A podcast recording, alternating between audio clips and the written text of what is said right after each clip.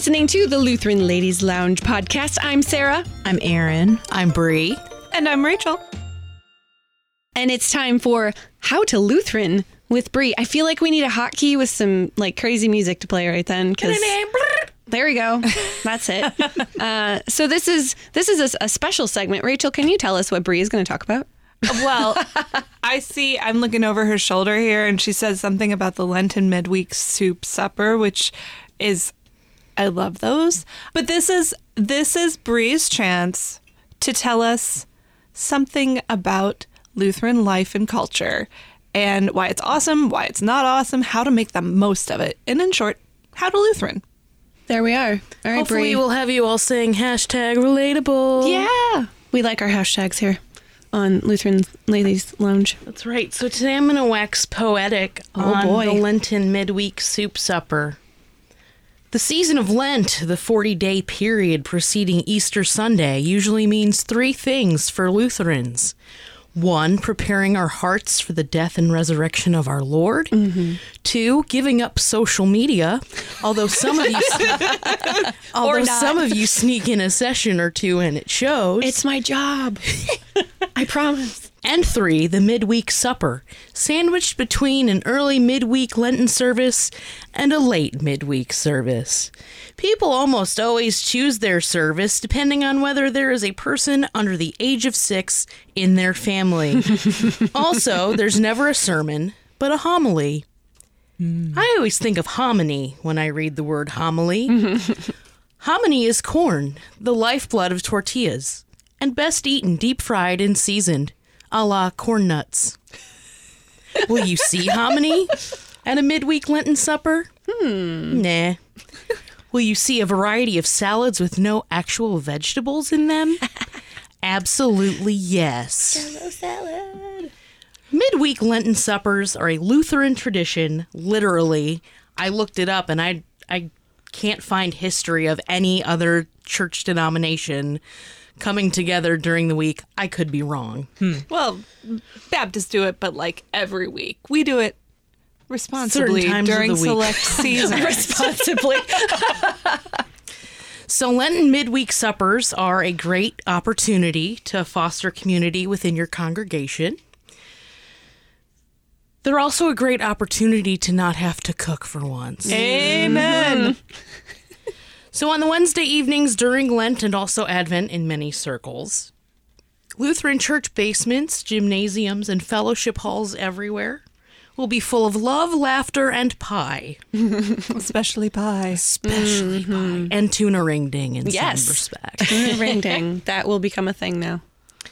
Unlike our Catholic brethren and their Lenten fish fries, the general public will not stand in a line that wraps around the mm-hmm. block to carry home a styrofoam container with deep fried whatever on a slice of white bread accompanied by more deep fried brown foods and coleslaw. Nay, the Lutheran will settle for a humble bowl of chicken noodle soup and a half of a ham salad sandwich, and they'll wash it all down with a cup of tang from the giant yellow beverage dispenser. You know the one. It's got the word igloo on it. It's And got it, a, and it leaks just a little just a bit. little bit. Just enough. and the lid is red. they will come, buy, and eat without money and without price. Although, let's be honest, the soup line will be preceded by the free will offering basket. They will come, buy, and eat, setting their meals on scalloped paper placemats. One week, thanks to the church's LWML group, the junior high youth group, the next. The Lutherans will break bread together, they will pray together, and they will be present in another's company. Ah, the Lenten midweek soup supper. A meal that makes us distinctly Lutheran. the fish fries will always be waiting for us a couple days later, mm-hmm. anyway. But there's so there's so much good about this tradition, though. I know it. I know, and honestly, I I see no other evidence that other denominations do this. I mean, I know that that some some denominations have you know taken it taken it upon themselves to do it more frequently, but like this is something where a Lutheran church here in the Midwest is going to do a midweek supper, but then you know maybe there's a Lutheran church on the East Coast that does it too. Like it's it is something that It's a thing. that brings us all together and makes us Lutheran. Now I really want to know who started this. Right. I'm gonna have to do some research. yeah. And I, I love the fact that so many of these revolve around soups and salads, which are incredibly efficient ways to feed a whole lot of people so that they're not hungry, but they're not going to go away stuffed. Like you're going to get just enough to get you through church, enough to bed. Um, but yeah, the soups are fantastic. Although I do, I love the fact that even though Lutherans aren't all fasting together the way Catholics do, our uh, meals are somehow still more austere. You ain't wrong. Except for the dessert tables. Except for the dessert tables. Those have a very specific place in my childhood mm-hmm. memory. Mm-hmm. That Yeah. that was like the highlight of midweek Lenten services. Ah, lemon bars. Oh, lemon bars. So All for the us growing chocolate. up, it was you lined up after church. There was the free will offering basket, and then you were presented with like three different choices for soups, and you'd go down the line, kind of like in a cafeteria. You'd say, "I want the chicken noodle," or "I want the chili," or "I want whatever." broccoli cheese. Mm. Then mm. Best. you were presented with options on a table of like veggie sticks or salad or fruit salad or whatever. So mm. like all the healthy stuff was there. Mm-hmm. Then you had a table with like half sandwiches and it was I don't know about you, but it was always half sandwiches sliced on the diagonal. It was peanut butter and jelly, ham salad, egg salad if you were lucky.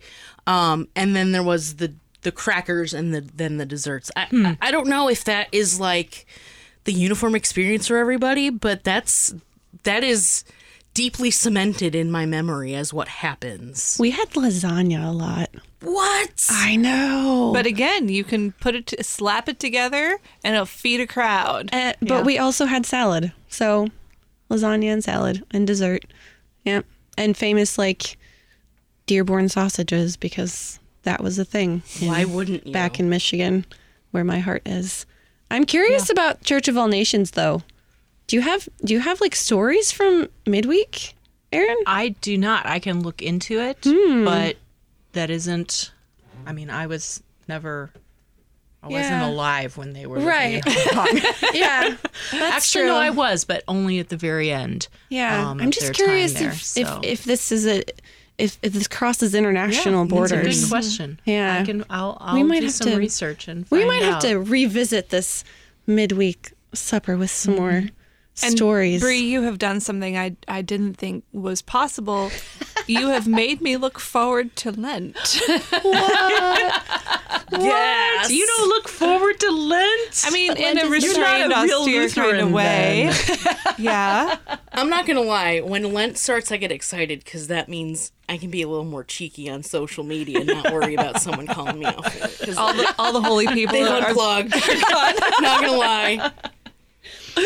That's funny. I just like envelope a little I like singing the hymns because Lent hymns are great. They are good. Hashtag hymn nerd. Um, that's a real life thing. No, that's a that's that's another story. That's another for another day. Yes. Well, uh, thank you, Bri, for uh, sharing with us how to Lutheran with our fancy music that we'll all have to imagine. Yeah. There we go. Yeah. You're welcome. It was beautiful, just beautiful. Uh, we will have more segments of How to Lutheran with Bri uh, in later episodes, uh, but that's all the time we have for this episode. Next time, we're going to do some trivia with Rachel. I'm Sarah, I'm Erin. I'm Rachel. And I'm Bri. and you're listening to the Lutheran Ladies Lounge podcast.